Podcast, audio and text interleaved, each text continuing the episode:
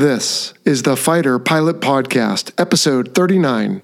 This week, retired U.S. Navy Captain Tom Demon Mitchell joins us to discuss a single engine Navy and Air Force attack aircraft that may not be very well known by the general public, but was highly regarded by its pilots for one particular quality. The A7 was a phenomenal weapons delivery platform. I can tell you stories about things that just you can't believe. And guess what? He does.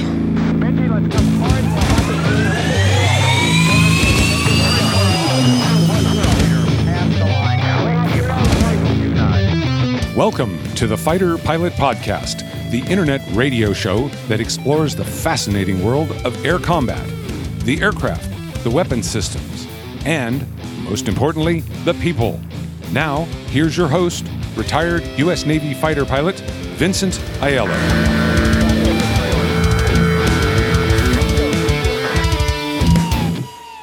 Hello, everyone, and welcome to episode 39 of the Fighter Pilot Podcast. I am your host, Jello, here with my co host, Sunshine. What's up, dude? Hey, not much. Hello, Jello. How's Florida these days? Florida is good. Well, it's only this one day. I'm here on layover in beautiful Sarasota, Florida, and I'll be right back at it tomorrow and home in a couple days. How about you? You just got back from Alaska. Yep, a little more chilly in Alaska, as you could imagine. Got down to about zero degrees, but I did get the chance to see the northern lights. A lot of fun. Oh, I'll bet. I've never seen that, and I always have heard what makes it happen, but never fully understood it. But eh, we can talk about that some other time. Sounds like well, a plan.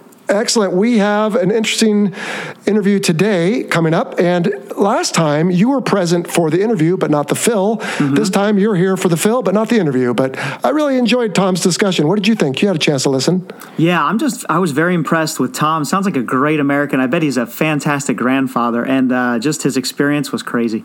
Oh, yes. Well, we should almost bring him back to talk about the A4, but we've yet to have a repeat guest, so who knows? Maybe we'll spread the love out a little bit more.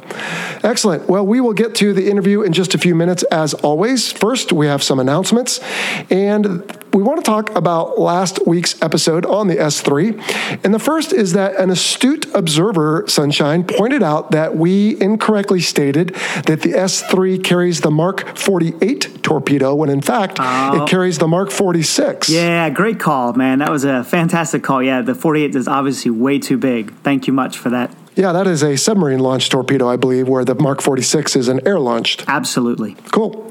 All right. And then we received another email, this one from Jeffrey. And he states I enjoyed listening to your episode on the S3. You guys mentioned a few times that NASA still flies the S3. I actually work at NASA's Glenn Research Center in Cleveland, Ohio, where it has been used for Earth science missions and engineering studies of in flight icing since 2005. So I have often seen this lovely aircraft, now painted in NASA colors, parked on the ramp. I've heard they will be retiring the aircraft in 2020 due to the difficulty and cost associated with maintaining it, but he says this is just a rumor I've heard and not official NASA position. But it was interesting to learn a little bit more about the airframe from you and your guest. I thought that you might like to know that this old Navy bird has had a lot of success in its last mission as a research aircraft. That's a pretty cool email. Yeah, very cool, Jeffrey. Thanks for that tidbit. Jello, back in about 2016, I got to see that NASA bird. It flew out to an air show in China Lake. Oh, very good. Pretty cool. I got pretty nostalgic. They actually let me not sit in the seats, but crawl into it. And, uh, yeah, it brought back a lot of memories. Oh, I'll bet. And now that one's painted in what, like a NASA white with a light blue trim? Yeah, exactly. Much like you see the uh, T 38s from NASA. Oh, sure. Okay. That sounds good. And then one last remark on last week's episode. Sunshine, did you stick around for the flyby at the end? It wasn't me and my F 18, it was an S3. I did. Just brought back more memories. well, I was looking for an audio whoop whoop out there somewhere, but I couldn't find it on YouTube. So we just went with a screaming flyby at 200 knots or whatever it was. screaming indeed. Yeah. Maybe yawning. Yawning is a better word. oh, well, I think everyone's aware that we love the S3 and the Facebook post when we announced the release of that episode really went off with a lot of different comments, including our buddy Vern from episode three, who said, hey, they should keep this thing around. But as Jeffrey points out, it's getting more and more expensive to keep some of these older aircraft flying. Absolutely. Cool. Well, Sunshine, I want to let you and all our listeners know that Patreon continues to do well. We have new division leads, Matthew Carruthers, and a gentleman from Europe whose name he thought I would have difficulty pronouncing. So he goes by Baltic Dragon, and that sounds pretty intimidating. Wow. Yeah. That's a call sign? yeah, yep. Yeah. Well, he's involved with the DCS community, so we're glad ah. for his support. And we also have a new Patreon strike lead, Eric Lowry. So thank you to all our patrons Thank and head on over to patreon.com. Look for the Fighter Pilot podcast where you too can gain access to exclusive content and help keep the show going. Well, Sunshine, I think we have time for some listener questions. What do you think? Fantastic. Let's go for it. Do you want me to start off? Yeah, sure. What do you got? Hey, so Jello, the first one's from Yogi Santos, and it's a multiple part question. Okay. The first part here it says, "What mishaps have y'all, as in Y apostrophe A L, giddy up?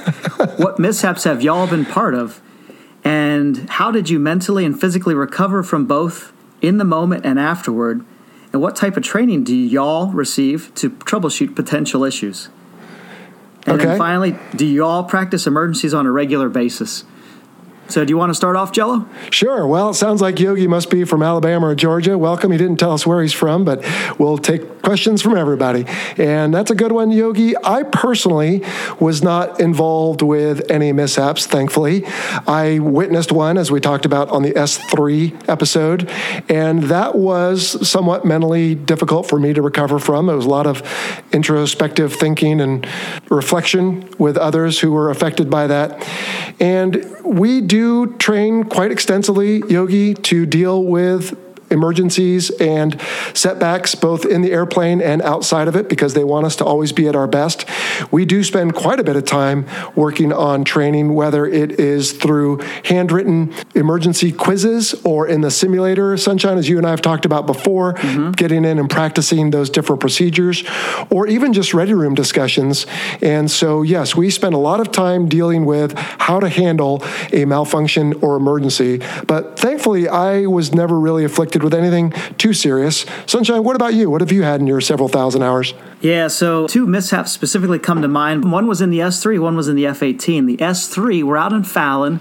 We're doing a practice bombing mission with the Mark 76s, the practice bombs. On the way back, we do our own version of a battle damage check where the wingman will join up on the lead and kind of maneuver around the jet, look to make sure the bombs that should have fallen off did, nothing's kind of hanging or stringing along, and things that shouldn't fall off didn't, if that makes sense. So uh, I get a call on the radio from my wingman, and he goes, Hey, Sunshine, you're on fire. And I was like, dude, not cool, like not funny. And then uh, we looked at our engine instruments, nothing was there. And the wingman basically had to convince me that I was on fire. So, so uh, yeah, believe it or not. So there was a, a fuel leak in the. Now we don't have afterburner, obviously, but we had a, a, a very minor example of afterburner in that there was a fuel leak through the uh, stator blades, if you will. So we basically had a trail of fire coming out of the right engine. So sure enough, we landed. And the reason I mentioned the right engine is because to exit the S3, the exit door, we'll call it, is on the right hand side. So we uh, secured the engine airborne, came back down, and landed. And then uh, after we taxied clear of the runway, we shut down the jet. And because we couldn't see the fire, we had no idea if we should exit right next to the burning engine. So sure enough, we did exit, took our chances, no engine fire, and we went out. So that turned out to be, I think, a class Bravo. So it cooked the engine and there was an investigation, and uh, they found that it was not, I was not at fault, which was nice, just a mechanical malfunction. Right. The the other one though, a little more, I'd say a, a bigger pucker factor, and that was in the RAG. So I was at VFA 106 out in El Centro, armed once again with a bunch of Mark 76s, taking off in the hot high desert, if you will. And my nose gear on the right side, because the nose gear itself has two tires, right, one left, one right. The one on the right, the bearing seized and it actually exploded, and the shrapnel went down the right engine just after rotation. Ooh. So, yeah, so basically we hit nose wheel lift off. I pick the nose off the deck, and I hear engine right, engine right, and I get a yaw. So, sure enough, I'm an afterburner on the left engine, and the right engine's just kind of sputtering along. So, I was able to get up to 180 knots, and I got up to about 360 feet, and those numbers are no kidding ingrained in my mind as I'm leaving the runway and heading out toward a farmer's field. And procedures were basically to, we call ring the doorbell, get rid of the external weight, if you will, in the fuel tanks. But unfortunately, I saw a farm house underneath me as I'm uh, thinking about pushing the button. So I decided to keep all the stores with me. I bring up the landing gear, and then I kind of jockey between military power afterburner and dumping the fuel to get up to 6,000 feet, eventually bring it back for a trap. And uh, after I crawled out of the jet, I looked through the intake of the right engine and I could see daylight. Oh, jeez. So it really chewed up the engine, but I got to admit, I still love those GE engines. Even though there's no thrust coming out of that thing, it, it kept the hydraulics online, which are very important. Wow, that is crazy. Well, you and your engines, Mister. And last last time we had a story about the S3 engine, so I hope everyone doesn't think the S3 had problems with engine fires, but a couple cases there. You mentioned Sunshine a Class B.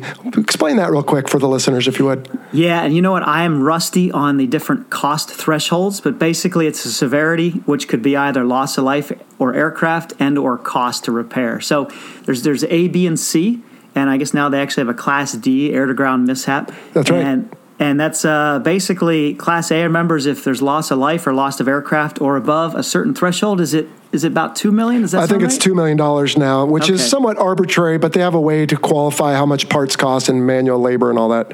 Copy, and that, that's A. A B is going to be less than two million, no loss of life or aircraft, and greater than some number, say five hundred thousand, maybe. I think that's right.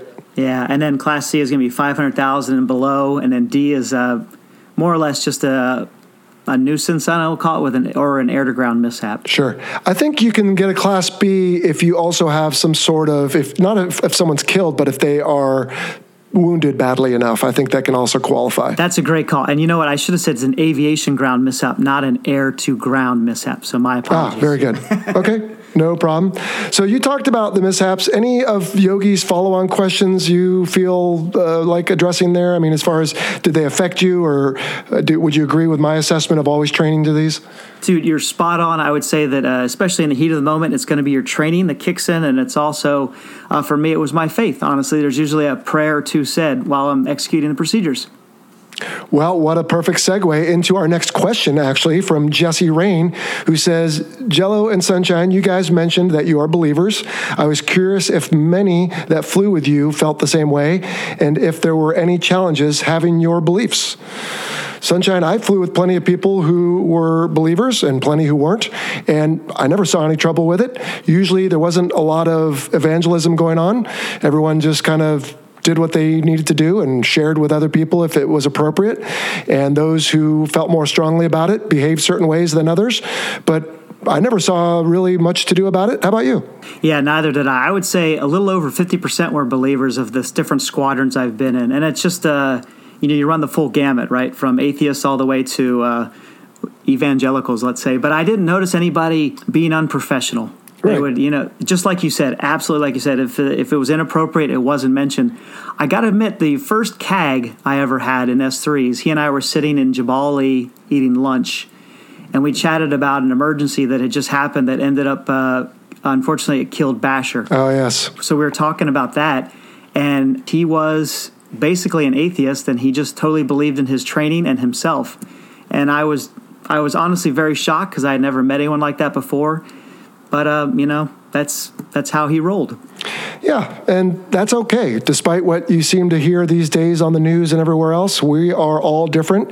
I think we need to be accommodating. And as we've said before in this show, I'm not going to hide my beliefs on certain things if it's part of the show, but I am also not using the show to propose to you that you should think or believe certain things.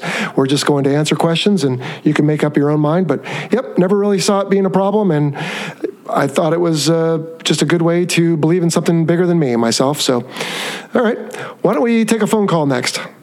Joe Kunzler. I'm calling from Skagit County, Washington State. From the pilot's perspective, how important is field carrier landing practice? Also, I understand you're going to be interviewing the former boss of the Blue Angels. Just want to say thank you to the Blue Angels for 31 July 2015 when I got to fly in the backseat of Fat Albert. I, I can't say thank you enough to all the Blues. Thanks so much for this opportunity to lob a question in as one of your division leads. Thanks. Hey Joe, thanks very much. Joe's one of our division leads from Patreon, and thank you very much for the question. And just can't emphasize enough the importance of field carrier landing practice or FCLP. So FCLPs for me would have been uh, at outline fields. Actually, we did it right at Lemoore or outline field in Oceana is called Fentress. And I was always concerned, but there's nothing you can really do. At Fentress, it was real close to a neighborhood. So we'd be doing FCLPs at like 2 o'clock in the morning. But the importance cannot be overemphasized on FCLPs. It's not only practice for the pilots in the landing pattern, checking scan techniques, timing, whatnot, and also making sure that they're interacting well with the ball or the IFLOLS, but also it's for the LSOs, Jello, don't you think? Oh, absolutely. And it's building that muscle memory that allows pilots and LSOs to be so safe when they go out and deploy. I mean, there's a real famous quote by George Will that he penned after the space shuttle Discovery explosion that talked about the fact that they're out there doing it and you never hear about it is a testament to their professionalism. And it's true. I mean, we have to have this practice. Is there a good place to do it? Not really, short of out in the middle of the desert. And even there in Fallon, we get complaints from the few farmers sometimes sometimes. So it's a necessary noise that needs to be made for the price that we pay for freedom and neighborhoods that are built around airfields like that. It's unfortunate, but I don't know. Maybe some people actually like it. I know a lot of people that do complain.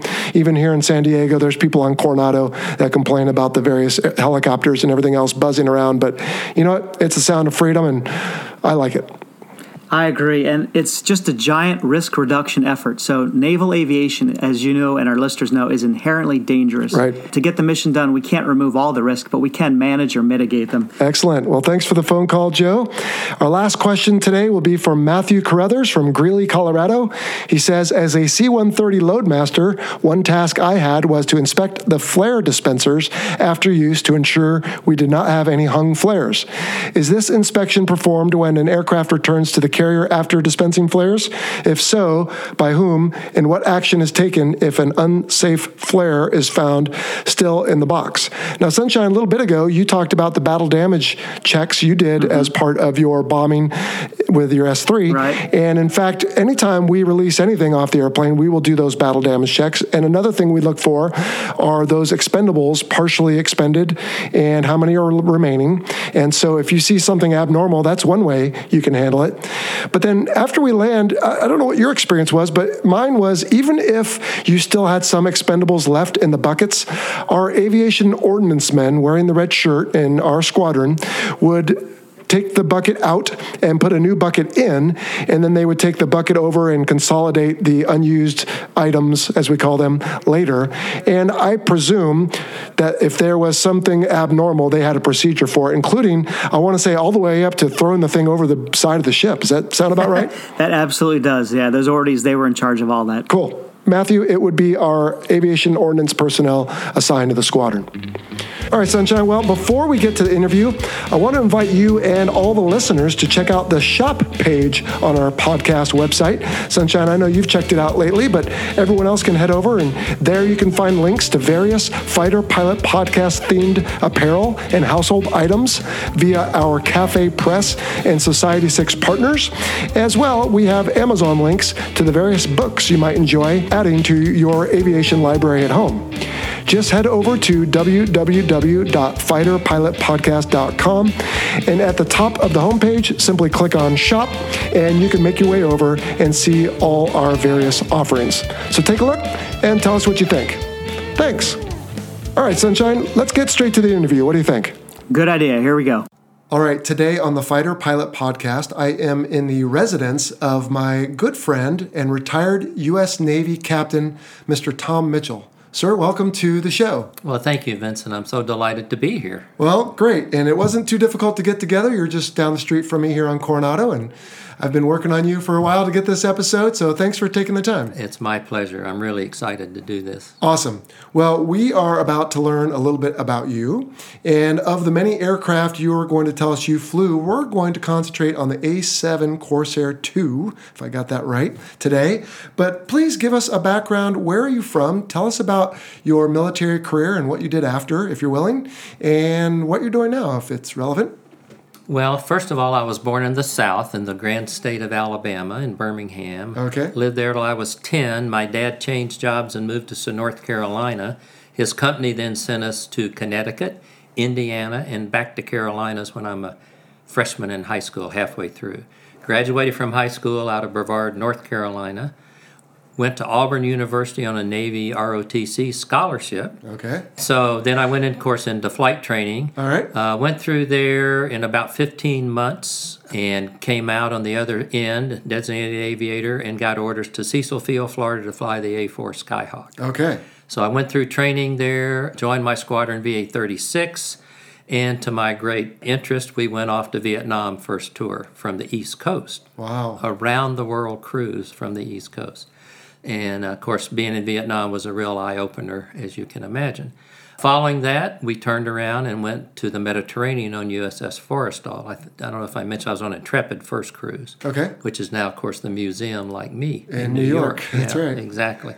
So, uh, following that tour, though, I got orders to Pensacola, uh, to VT4, where I was an LSO. I was an LSO, of course, in my fleet squadron. And I had an opportunity also to be an air to air gunnery instructor, Oh. which is a bonus there because we did those two items at that time. Then I was asked before I left uh, Pensacola to go down to CNATRA staff as the staff LSO and T2 stand officer. I got involved in actually moving CQ out of Pensacola and spreading it around to Meridian and out to Texas. Okay. So that was an interesting when they started the single basing uh, at that time. Okay. This was in the 71 time frame. And CNATRA is the chief of naval aviation training. Yes, and he was in Pensacola, but then moved to Corpus. Okay. Corpus So, Christi, Corpus Texas. Christi. Okay. From there, though, I got orders back to Cecil Field as an LSO to fly A4s, back on the Intrepid. Initially, we were a CVS, so we only had five aircraft, seven pilots, and did all the uh, air protection fighter cover for the Intrepid, which was an anti submarine. Fantastic experience. We did 157 intercepts of Soviet aircraft. Wow. I mean, I had a lot up front and personal with some of those. It was Really? an interesting Okay. experience. Uh, unfortunately, at that time for us, that was when Vietnam ramped up. So the USS America Saratoga from the East Coast got sent to Vietnam. They made us come home from North Atlantic, turned us around, and we spent went back to the Med for six months with 16 A4s, 22 pilots as the attack carrier Wow. in the Med Okay. relieving, and we were the only carrier, only 16 A4s protecting us, but we were great. So after that, though, I came back to Cecil Field. I got orders to VA 174 to be a LSO there and transitioned to the A7. And I love the A7. I was pretty much A7s from then on. My first A7 fleet tour was VA 15, the Valiants, as a department head, USS America the whole time. Came out of there, was on the Light Attack Wing staff, and uh, really enjoyed that tour. Uh, screened for command and went to VA 46, which is the Clansmen. Okay. And we were deployed first on USS John F. Kennedy, and I was XO. After the turnaround, and I took over, we went back to the America. Finished my CO tour. We did really well. We won the Safety S, we won the Battle E. It was an amazing squadron. Uh, a lot of history there. From there, I went to be the air boss on USS Nimitz out Okay. of Norfolk, and that was probably the hardest tour of my career, but uh, fortunately, I screened for command of a RAG, the uh, A7 Fleet Training Squadron, and a lot of friends said, "Well, you should be going back to Cecil to 174 because that was your life." But I got screened for 122 up in Lemoore, and it was funny. My wife said, "Ah, that's great. We see somewhere else than Jacksonville." so, I mean, she loved Jacks, but you know. Yeah. So we go to Lemoore. I did a tour at 122 as CO. It was amazing. Down here, I was on the AirPac staff as air training officer. Three years, eight months, two days, and 15 minutes, but who was counting? and then I went over to the FACSFAC, Fleet Area Control and Surveillance Facility here, and did a tour there, which I loved. It was kind of a reward, I think, for all those years going to sea. I also talked my way into flying the King Air, the C 12, Oh, okay. with North Island. Got my ATP pilot rating there and retired out of that tour. Was fortunate enough to get hired by FedEx and spent a lot of time there 14 years working in training, working as a check airman, flight standards, and then just a good old line pilot. So retired from that at the end of 05 and I love being in Coronado. It's a great place. Uh, Awesome. It's awesome. So yeah. And as far as FACSFAC goes, I always struggle with that one. They, correct me if I'm wrong, deal with the ranges off the coasts, and so that the various users can be scheduled and deconflicted. Well, it's also the range, but We do all the air traffic control. Oh, okay. You know, we interface with the FAA. So Okay. if you fly off shore, you're talking to Beaver, you Mm-hmm. come back in. Interestingly, we also own the same facility in Hawaii. Hula oh. Dancer, maybe you've Okay. talked with them. But And anyway, those are the call signs. Beaver That's a and call Hula sign. Dancer. That was our radio Right. call sign, And then so- on the East Coast, I believe it's Giant Killer, Giant Killer and Sea Lord. Sea Lord. Okay, that two, sounds right. Two on the East right. Coast, yeah. So, how many total years of military service? 27. 27. How many total flight hours? Total flight hours was over 5,000. Wow. Yeah. And how many in the A7? well, the A7 was right at 2,700. okay. How many carrier landings? 1,083. Holy smokes. A lot, yeah. That is a lot. Yeah. So All right. Well, I usually save this till the very end, but gee, Tom, thank you for your service and your experience. That is incredible. thank you, Vincent. And um, you know what else, by the way? I'm ashamed to admit this, having known you now for a couple of years. Did you have a call sign you went by?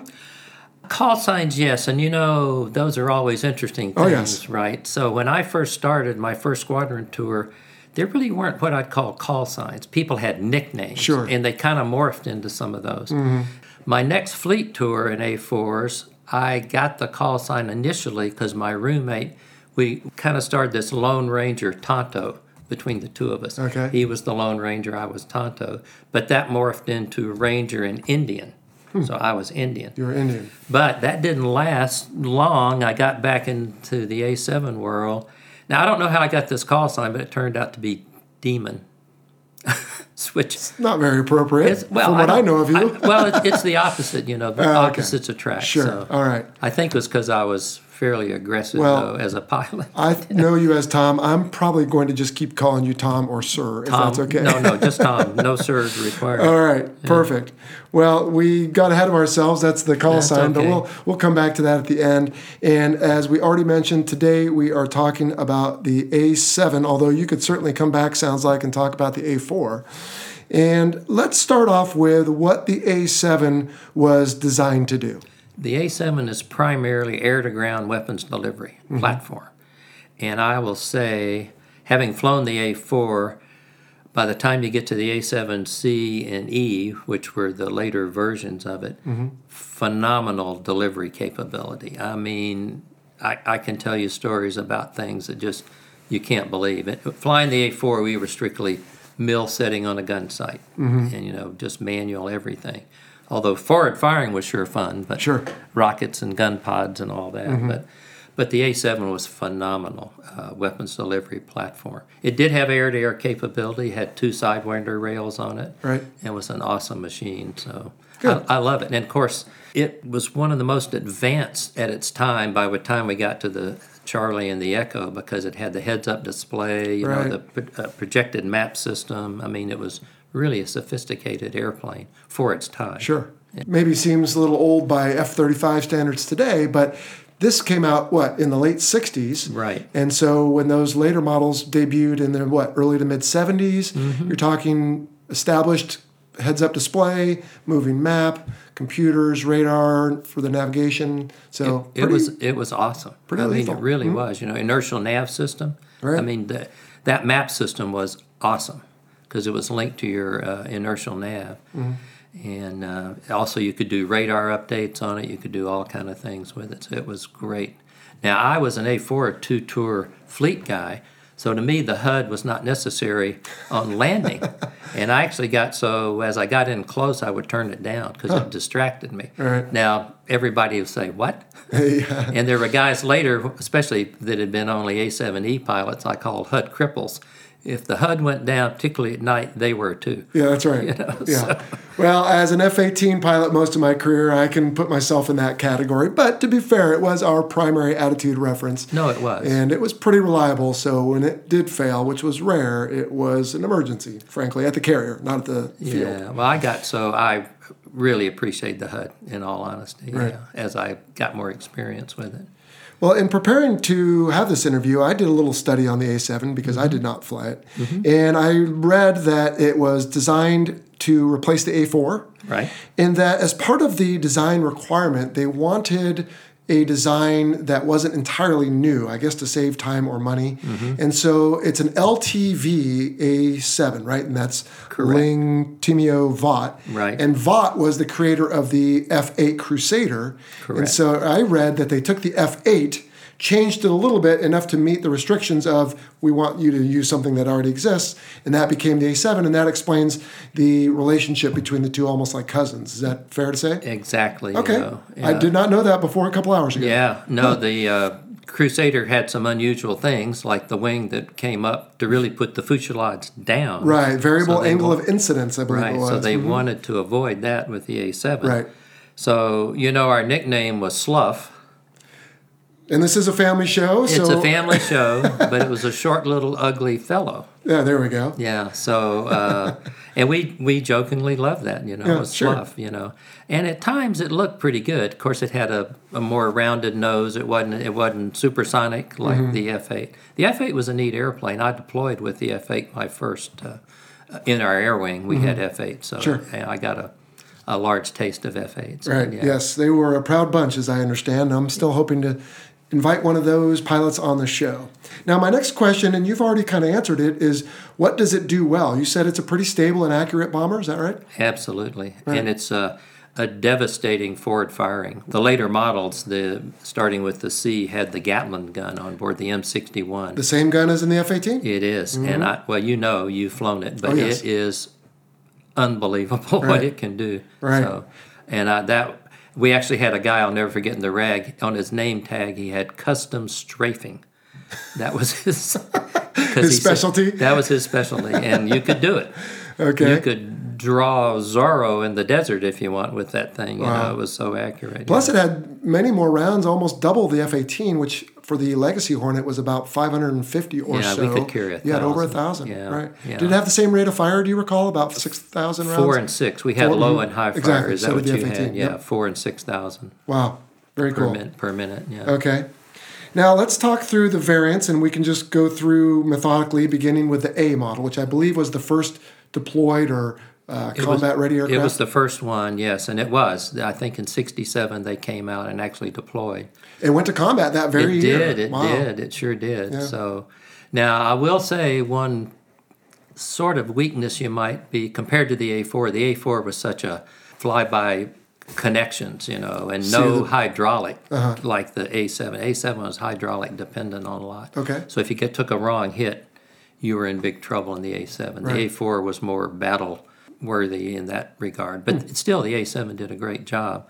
So I flew the A, not a lot, but when I went to the RAG, we had a few A's, and I had a chance to fly it. And uh, I hate to admit it, what we used it for were logistic runs to go get Coors beer and lobsters, because it would go a long way Right. couple of drop tanks on it, Mm-hmm. and uh, it was light, you know, and it would it would long haul cross country. where would you make these logistical carries? If you well, uh, usually we went to uh, Yuma to Okay. get Coors beer. sorry, no, I meant where Oh. did you carry them on the airplane? Oh, we carried a blivet. Okay, so that's a fuel tank It's that's a been fuel converted tank to. converted to a luggage, Luggage, carrier. sure. Yeah. Okay. So you would land at Brunswick, Maine. You would have ordered the lobster.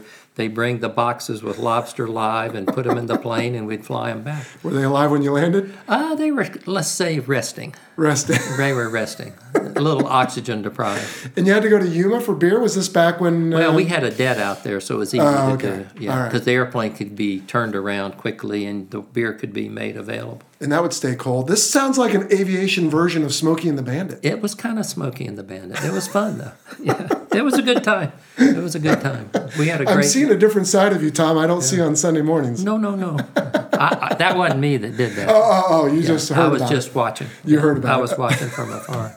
Yeah. Now, on the A model, it also had single barrel 20 millimeter cannon, not the Gatling gun that we had. later. Correct. Both right. the E and the Bravo, the, the second Sure. version, just had the cannon. Right. Mark 12, I believe, was. And then the Bravo had, now in this case, so for example, an F 18A is a single seat and a Mm-hmm. B is a two seat. Now, otherwise, they're pretty identical. We had two seat variants of the A7, but they didn't get their own suffix.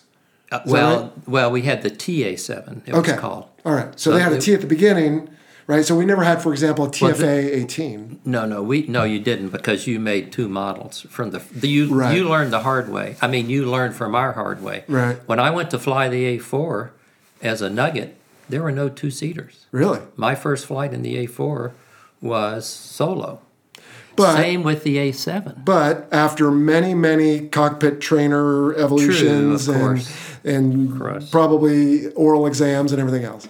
But and the same was true in the A7 though. when Wow, I went to the RAG, we did not have TA7s. Wow. So that was 73. Okay. So it was after that. And what they did, they converted old Bravos and then the Charlies to the T model. So they were conversions, They were not off the conversions. factory. They were not factory from the ground. And up. so, did you sacrifice what? Some fuel or something? No, they kept about the same oh, fuel and everything. interesting. Yeah. Okay. But they all had the TF30 engines in them, the smaller, less powerful. Because when the Echo came along, they upgraded it to the uh, TF41, Right. which was more powerful and everything. And the A7 did not have afterburner on any of its No. engines. Okay. Until they tried to create one to compete. Oh, really? They actually did. They Okay. made two A7Fs, which you probably never heard of. No. It was a F100 Pratt and Whitney, which developed. It had a burner, twenty six thousand pounds Oh, of wow. thrust compared to fifteen thousand Yeah. Hmm. in the Echo. So, Okay. and it was a lot of people wanted it, but you know by that time the F eighteen was coming. So, Sure. Yeah. And so the Bravo and the Charlie were incremental improvements, right? Absolutely. And then the Air Force, as I read earlier, was told, no, you're going to take this also because they wanted something else. And so the Delta became an Air Force. It did. Variant? Of course, it really wasn't designed for carrier ops, you know, so they took away some things with that. And of course, they changed the refueling to a receptacle vice a plug. Well, that's what they were used to. in and they the added an. APU, though, which was kind Oh. of nice for them. You guys didn't have an APU, No, so you no needed APUs an external any- yeah, puffer right. for a start. Okay. Which can be a pain when you're trying to get in and out of someplace quickly, right? It was nice to have Okay. airplanes with APUs, which you don't often have. so- And then did the Navy say, "Oh, Air Force, we're going to cherry pick some of the improvements you put on the D and turn those into the E"? no, I think they totally? developed about c- together, really. Oh, okay. So, yeah, I don't think that was the case. I don't believe. Okay, well, that was simply my interpretation they came of what I was along. They came along pretty much in the same time frame as I Oh, recall. okay. Because when I got to the RAG in '73 as an instructor, we had E's. They were there on property and had already been in combat and everything. Mm-hmm. So Okay. And then there were some various other onesie twosie variants. You talked about the F. Mm-hmm. There were different nomenclature variants for Greece and Portugal, which was the two countries which I learned. added H for Hellenic and P for Portugal. Okay, there you go. And then you did tanking as well, but we didn't call it what a KA seven. No, no, no. It was just, You a- just you slap- had the pod. You just slap the pod on, Yeah. and suddenly you're a tanker. That's right. Okay. Did you do some of that? Oh, quite a bit. Oh, really? Sure, yeah. Okay. I mean, it was a standard mission for us. Uh, we would often put tankers up, you know, and we'd have a ready tanker sometimes, you know, Right. with the A7, so he could be sitting there in case somebody got into trouble Sure. or, you know, We did have an episode on aerial refueling and did Uh-huh. talk about, we call it now the Titler, which is an unfortunate name, but the turning tanker last recovery, where it was ready to go at the end of Uh-huh. The night because you had trouble. kind of the same And idea. Not necessarily turning, but ready to go, you know, Sure. you know all primed. Those probably could start up fairly quickly and get out of all the chocks, though, right? I'm Well, guessing. you, you could. Yeah. Well, although normally you'd be there and have your platform aligned, everything ready to go, just crank up. Okay, Yeah. gotcha. Yeah.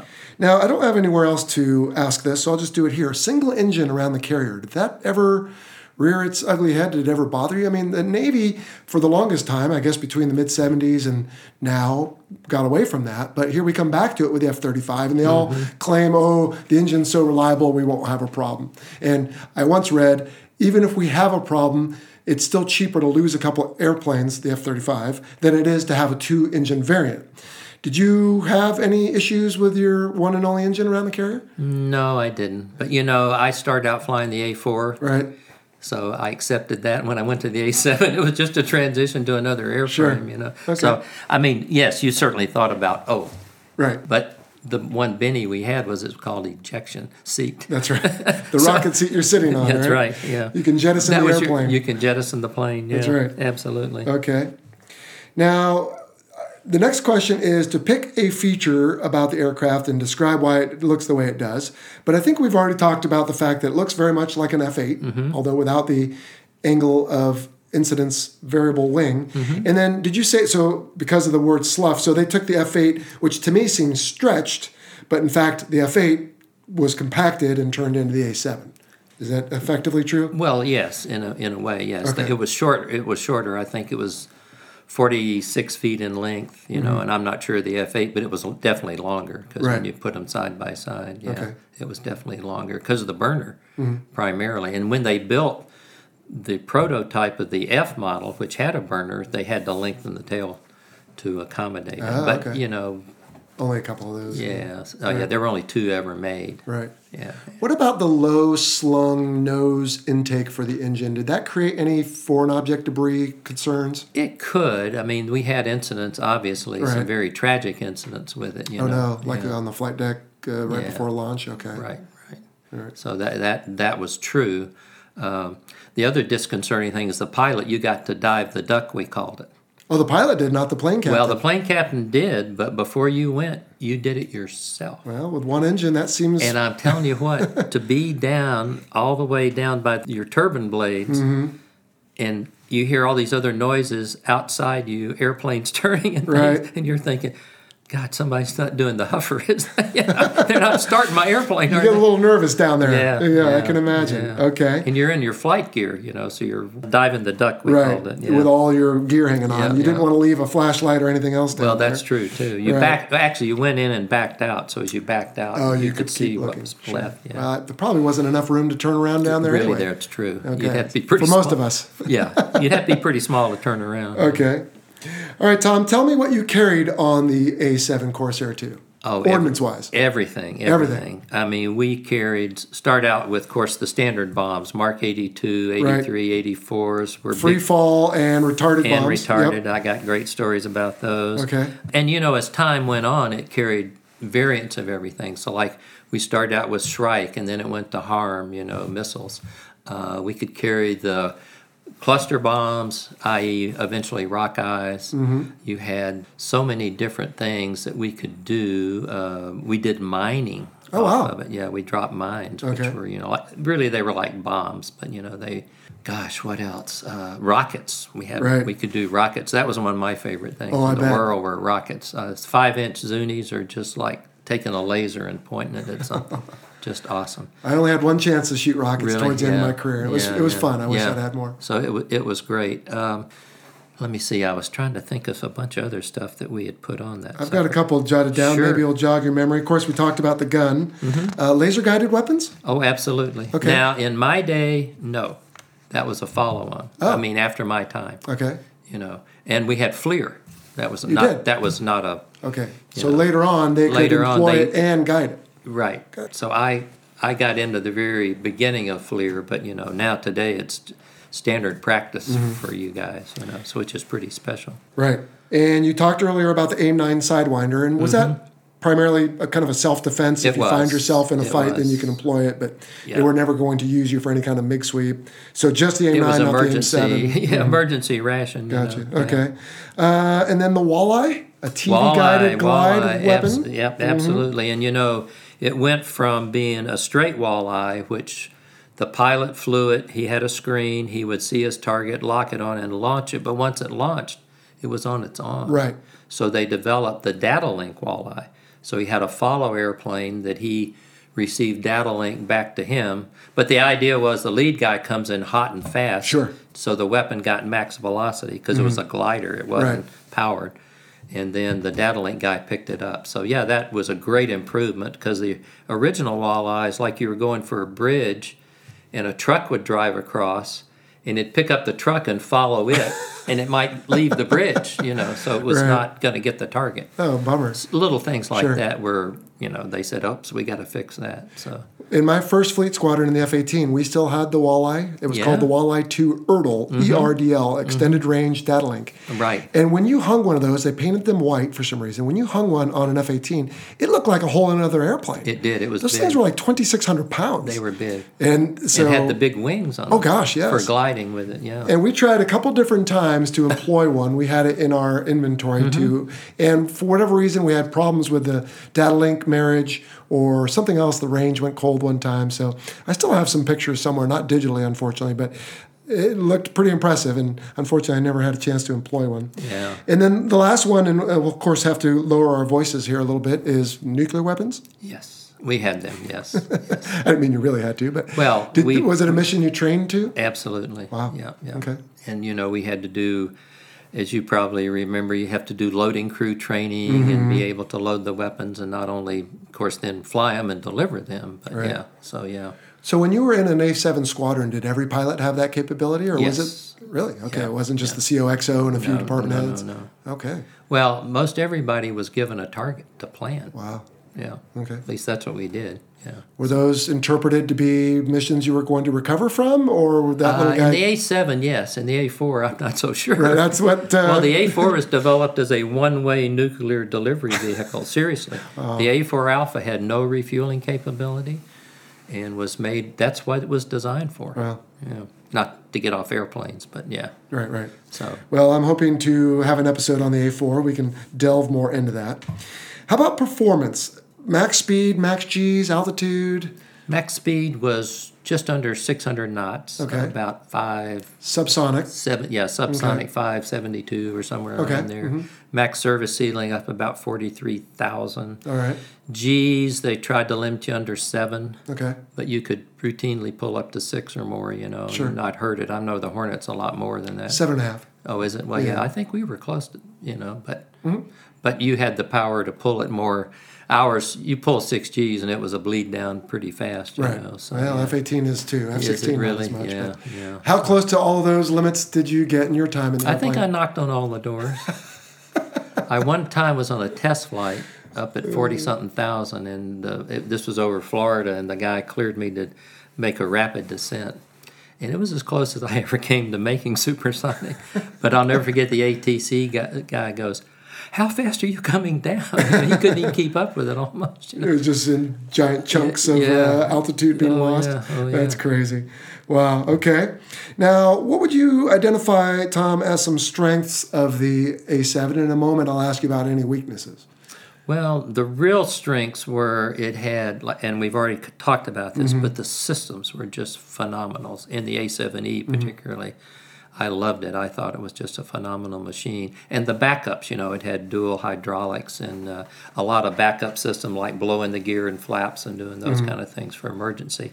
Later, they added blowing the fueling probe out Oh, because it early on that fueling probe, if you lost hydraulics, was Right. not going to move. And Right. I, I got stories about that's not a good thing. I can imagine. so they said, "Oops, we better fix that." So they fixed a way to blow the probe out as well. So wow. So it had a lot of good features. Okay. That way. Did it have a ram air turbine you could deploy? Uh, absolutely. Okay. Yeah, and it was great. You know, Sure. dropped the rat out. Yeah, it was great. All right. So, just touching on briefly the bombing. I mean, so if you were using the little blue, you probably remember Mark 76, Mm-hmm. or even just unguided 500 pound bombs. I mean, was it fairly regular to get good CEPs? Oh, and absolutely. Bullseyes with that? Just Absolutely. free fall? It was great. You know, and I, I'm not enough familiar with the Hornet, but you we had two primary air to ground modes. One was called normal attack. Mm-hmm. So if you looked in your flight path marker, it put a little diamond. So you'd fly the airplane to put the diamond on the target, designate it, and then the you followed the bomb fall line, and the thing would take over and drop, release the bombs. If you had a good bomber, it was Yep. it was wicked. We had something similar. We I'm called it auto. Yeah, auto F-18, mode. It- it was an auto You just mode. held on the pickle, and then when it was time, it came Same off. thing. Mm-hmm. Did you have like a computed, constantly, Constantly computed impact, impact, point, Yeah. CCIP. I like that mode. That was fun. Yeah. Mm-hmm. Can I tell you a story about that? Absolutely. I'm going to ask you about a sea story anyway, Well, so let's is- do it now. Okay, so I'm bombing using Mark 82 Snake Eyes. Okay, that's the And fins that open and retard the weapon. retarded weapon, and we're down bombing Vieques, which was the island off Puerto Rico. So on the east end of the island, and there's truck down there as the target uh, on this case. Mm-hmm. So I roll in, and I want to use CCIP because I can press a little bit more with it, you know, and I felt like I was more comfortable. The crosswind was so strong, it was like 30, 40 knots from the right Wow. that I couldn't even get CCIP on it in the HUD. I was impossible. Right. So, all right, what do you do? Normal attacks or auto. Mm-hmm. So I switched to that, put it on the truck, designated. The bomb fall line rocketed off Of my course, HUD. upwind. So I broke into it. I caught it, especially since it was retarded. I caught up with it, flew down it, got the release, And so I'm offset from the mm-hmm. target. So I pull up and watch. That sucker opened, flew over, and got a bullseye. and I couldn't believe it. I'm standing there aghast myself. And it wasn't me, it was the airplane. the Well, you put it where it needed to be. Well, I know, but but it it unbelievable that that it Yeah. Mm-hmm. did that under such horrid circumstances. You know that it was that accurate. So yeah, that was Yeah. amazing. Yeah. Was low altitude tactics part of your like the A4 was pretty well known for that, and the A6 especially. Yeah. Was, that was in your repertoire. We as did well? have it in Okay. our repertoire. Not recommended in combat, but we No, had it. Yeah. well, that's been proven, but it can be effective. How about any weaknesses with the A7? I mean, Oh, we yeah. touched on the single engine, but Well, first of all, you know, it was not a super. I mean, the the Echo was a definite improvement with a, a little more powerful engine, Mm-hmm. but it was not a super powerful airplane. okay. But it was it was adequate, you might say. The other thing, being a turbofan, especially on approach, you had to really stay on top of it because there was a little bit of lag in the throttle. Okay. And as an LSO, I did a tour in the RAG teaching guys, and I'd said, if you find yourself sitting there thinking, when should I add power? You waited too long. Put it on. That's right. And then if if it's too much, take it a little off. Sure. So you know that was that was an issue actually. You really you worked the throttle really hard on that airplane. You didn't want to get behind. You didn't want to get behind because it was not a good thing. Another really disturbing characteristic was the airplane on wet runway. Hmm. On normal landing, dry runway, you land, you pull the nose up, and aero brake Okay. because the wing had such lift on it. Mm-hmm. Well, unfortunately, on a wet runway, it had such lift, you hydroplane Oh gosh. a lot. So standard practice, if you had it, was a field arrested landing on a wet runway. Hmm. I mean, Did the aircraft have anti-skid? it did have anti-skid, but even with that, you could get yourself in trouble, wow. depending on the runway and Okay. where. So that was a problem, you know. So Yeah, I can imagine. yeah. All right. Well, what about notoriety? Where would the listener have seen the A7, either in Hollywood or in the media, or the news?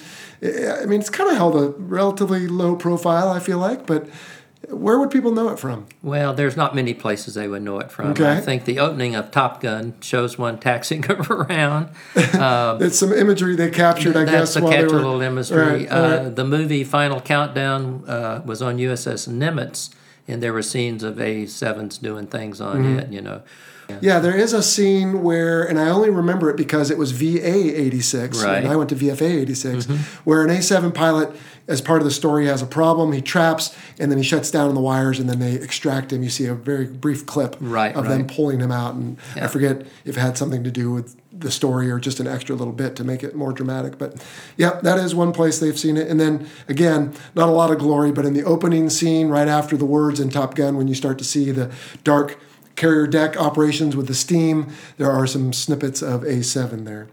All right, well, I got to share with you when I need my Navy fix, even Mm-hmm. today, all right. I have Top Gun. And I play the opening credits. I don't watch the whole movie, but I just play the credits.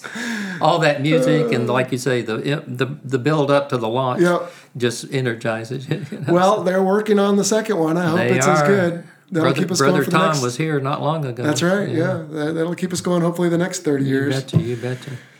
Anyway, any other good sea stories with the A7? Well, you know, there was a lot of things with the A7. Um, when I was in VA 46, that was a CO tour. We Mm-hmm. worked up with Admiral, um, uh, help me here, Jerry Tuttle. I'm not sure I can help you. Admiral Jerry Tuttle. Okay. Jots, he was known as Jerry O. Tuttle. Okay. The guy was so creative. I mean, we did so many crazy things. We went from the East Coast all the way up to the UK Gap with no radio transmissions. Wow. We got called upon to sortie down to cover some stuff in Lebanon, and we're not even deployed. We're just working up and doing this exercise over there. I mean, this guy was something else, you know. He had me plan a strike, which was single pass on a target using 12 snake eyes on one pass. Well, on the A7, normal stations, uh, that would be bomb to bomb collision. So we had to put them on the far outboards. Oh. So six on either side. But he let me do it. He let us do it. We uh, and we bombed the Vieques, by the way. as- in When it was still allowed, yeah. And it was still allowed. So you know those kind of things were just incredible. Uh, I was on there in 1976 when the ambassador to um, the U.S. was assassinated, in Lebanon. Oh. And we were sortied over there with the A7s and flew air cover for the evacuation of those people, you know. We defied Gaddafi on the line of death mm-hmm. off Libya. And we were, right after we left on Kennedy, Nimitz pulled in. That's when Kleemann and those guys shot down the uh, Libyans. MiG you know. 23s, I want to say. Okay. Yeah, yeah. So- VFA 40 or VAF 41 at the time. Yeah, yeah, right. the black, yeah, the black aces. Right. Yeah, exactly. Forty-one, Kleemann. Yeah. So anyway, they had just relieved us. Darn, we should have. But anyway. So. Okay. Well, so you never had to jettison the airplane, as we put it earlier. No, I never good. did. I had Okay. some moments I wondered about, you know, where fuel controls failed Uh-huh. and you had to go manual. And the A7 though is pretty doggone reliable that way. Okay. So Any ordnance employed in anger that you're willing to share? not on the A7. Not on the Uh, A7. A4, yes. Okay. Bunches, yeah. Yeah. All right. And then you touched on it. We didn't really cover it. Um, three weapon stations per wing, I want to say, right? And then two fuselage for Right, AIM 9. exactly. And it was too low to the ground, I guess, to have a center line. Is that correct? Or did it There have? was no center line. Nothing yeah. on the No, center. No, we Okay. actually, you know, the speed brake came out. If. You ever seen the speed brake in the A7? no, I don't believe it's I have. unbelievable. If if you deploy the speed brake, it's this thing that comes down, and it has even a a longer extension here. It is huge. And matter of fact, we had a guy on a fly-in at Cecil that the speed brake jammed down, Ooh, and he had to land right. on it. Otherwise, when you put the gear down, does it automatically retract? No. It was up to the pilot. Well, but normally, you know, yeah. Okay. But normally, um, I've never seen this happen, and this was the only time. And this guy's speed brake was down; he had to land. So, Mm-hmm. you know, we had to talk him down for a pretty shallow rate. And even when he hit, that thing was so strong, the first part of it, that the plane porpoised Oh, gosh. down the runway like that. Wow. You know, scary. Yeah. Very scary incident. You know, so. So yeah, the speed brake would have been in the way of any center line, and the airplane was too low for anything. Yeah. So, but we could carry, uh, you know, like a tanker could carry four drop tanks and a store. Mm-hmm. Think of that. wow. You know, so you could have a lot of fuel A lot, a lot of give. You bet. could, yeah. Right. Usually carried two in a store, but yeah. Okay. So Well, that has been an amazing discussion on the A7 Corsair 2. I didn't know hardly anything before today and a little research, and you have certainly taught me more, Tom. Thank you. could you I give much. you a little something extra? you bet. So we were talking about the other variants of the the Greeks and the Portuguese. Mm-hmm.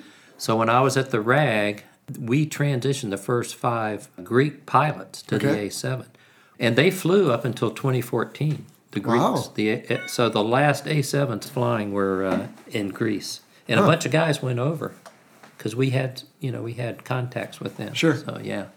And they're part of our A7 Corsair 2 Association, as are the Portuguese. Okay. and, you know. Oh, fun. So anyway, Otherwise, in the U.S., they made it through Desert Storm they did. and then retired not long after, I believe. That's that- correct. okay. Well, we, our last ones were like May of '91, and I think the Air Guard started taking them out in '93 oh, gosh. because Yeah, they had because the they had the deltas. Desert Storm was January 91, so Right. it wasn't long after no, that. No, well, it was Wow. VA 4672, my squadron, but of Okay. course I wasn't there. Right. Uh, that were in it, and what happened to them? They were supposed to transition to the Hornet. That and was just- put on hold. And that was said, no, not so fast, guys. Right. Get back in your A7s. Kennedy's going to Desert Storm. Well, guess what happened? They transitioned 37105 that was supposed to be disestablished. 4672 come home. They're gone. Two very historic, wonderful Oh, wow. Okay. I'm and the other ones are still around. Yeah. Huh. Well, you know. That's the way it is. Yeah, it is. Can't, So anyway, yeah. can't cry over that. But it was A7 had a good life, you know. Uh, 1967 to 91, very active airplanes. So, Right. Yeah. Well, it had a long and storied career, much like many of its pilots, including you. Yeah. Tom, I want to thank you for your time today to explain the A7 Corsair 2. I also want to thank you on behalf of the listener for your 27 years and over 5,000 hours, over 1,000 traps. That is impressive. You should write a book. And but if not, maybe at least we've got you on in the podcast here. But usually we wrap up with a story on your call sign. I think we've already covered that, unless you had any other good ones after Demon. Not for me. no. I can tell other call sign stories. No, that's we'll, we'll keep but that not for, that. Yeah, we'll save that for a rainy day. Yeah, yeah, yeah. But this has been a real pleasure and honor. And also, on a personal note, if I may, I want to thank you for your mentorship to me. Um, just for the sake of the listener, who they say when I say personal stuff, they enjoy to get to know me better. Uh, you took me under your wing a couple of years ago. I was retiring from the Navy. And on Sunday mornings after church, we would talk. And you said, Well, what are you going to do? And I said, I don't really know. And you said, Well, why don't you come by and have coffee? And we talked about FedEx. And I didn't end up going to logistics because the graveyard shift scared me a little bit, but you did help me get into the airlines, and I've loved it since. It's been a wonderful career for me, and it's availed itself to my family for different privileges. So, thank you. Well, Vince, I'd like to say thank you for doing what you're doing for people to hear these stories of aircraft.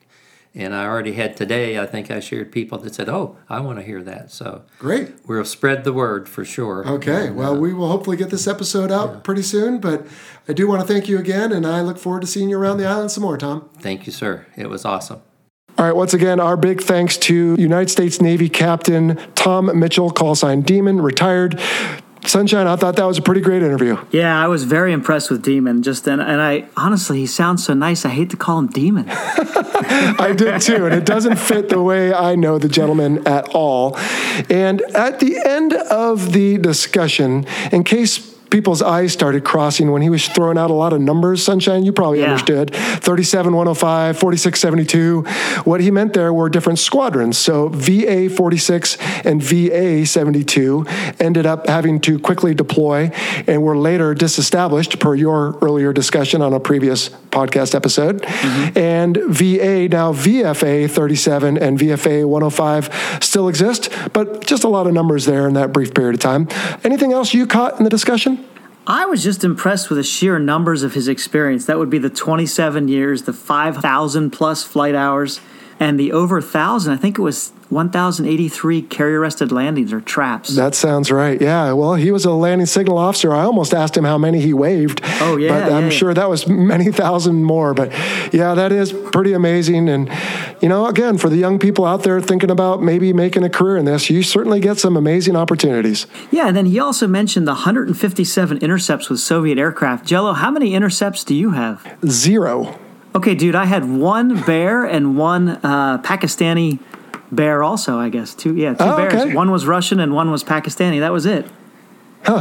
And- well, you have one or two more than I do. But Well- yeah, I guess it depends on where you deploy and what you do. But that's pretty impressive. That is very impressive. So, just all around a great guy. For sure. Well, as always, all the new terms and acronyms will be found on our glossary tab of our website.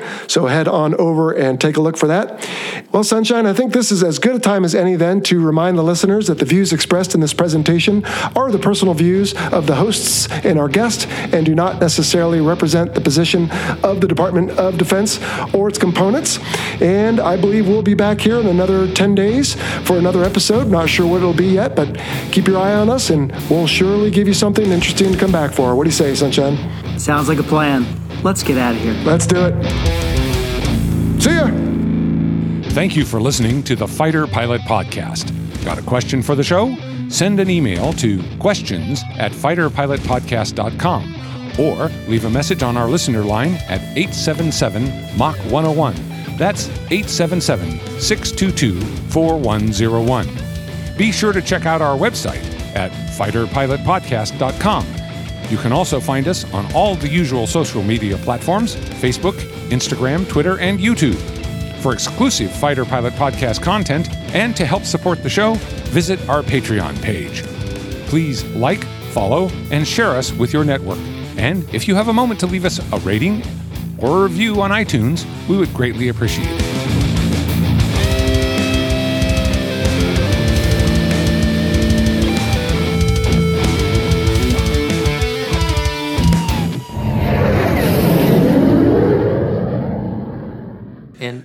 One other thing, you know, the A7 took its name from the original Corsair, The F4U Corsair. F4U, Also from because Vought, right? that's a Vought product. So they came up with a Vought name for Sure. it. So Similar to, I believe, the F 35 is the Lightning 2, the It T6 is. Mm-hmm. the Texan 2. Right, So right. we are Yeah. recycling aircraft Recycling some names, Okay. you betcha. Fantastic.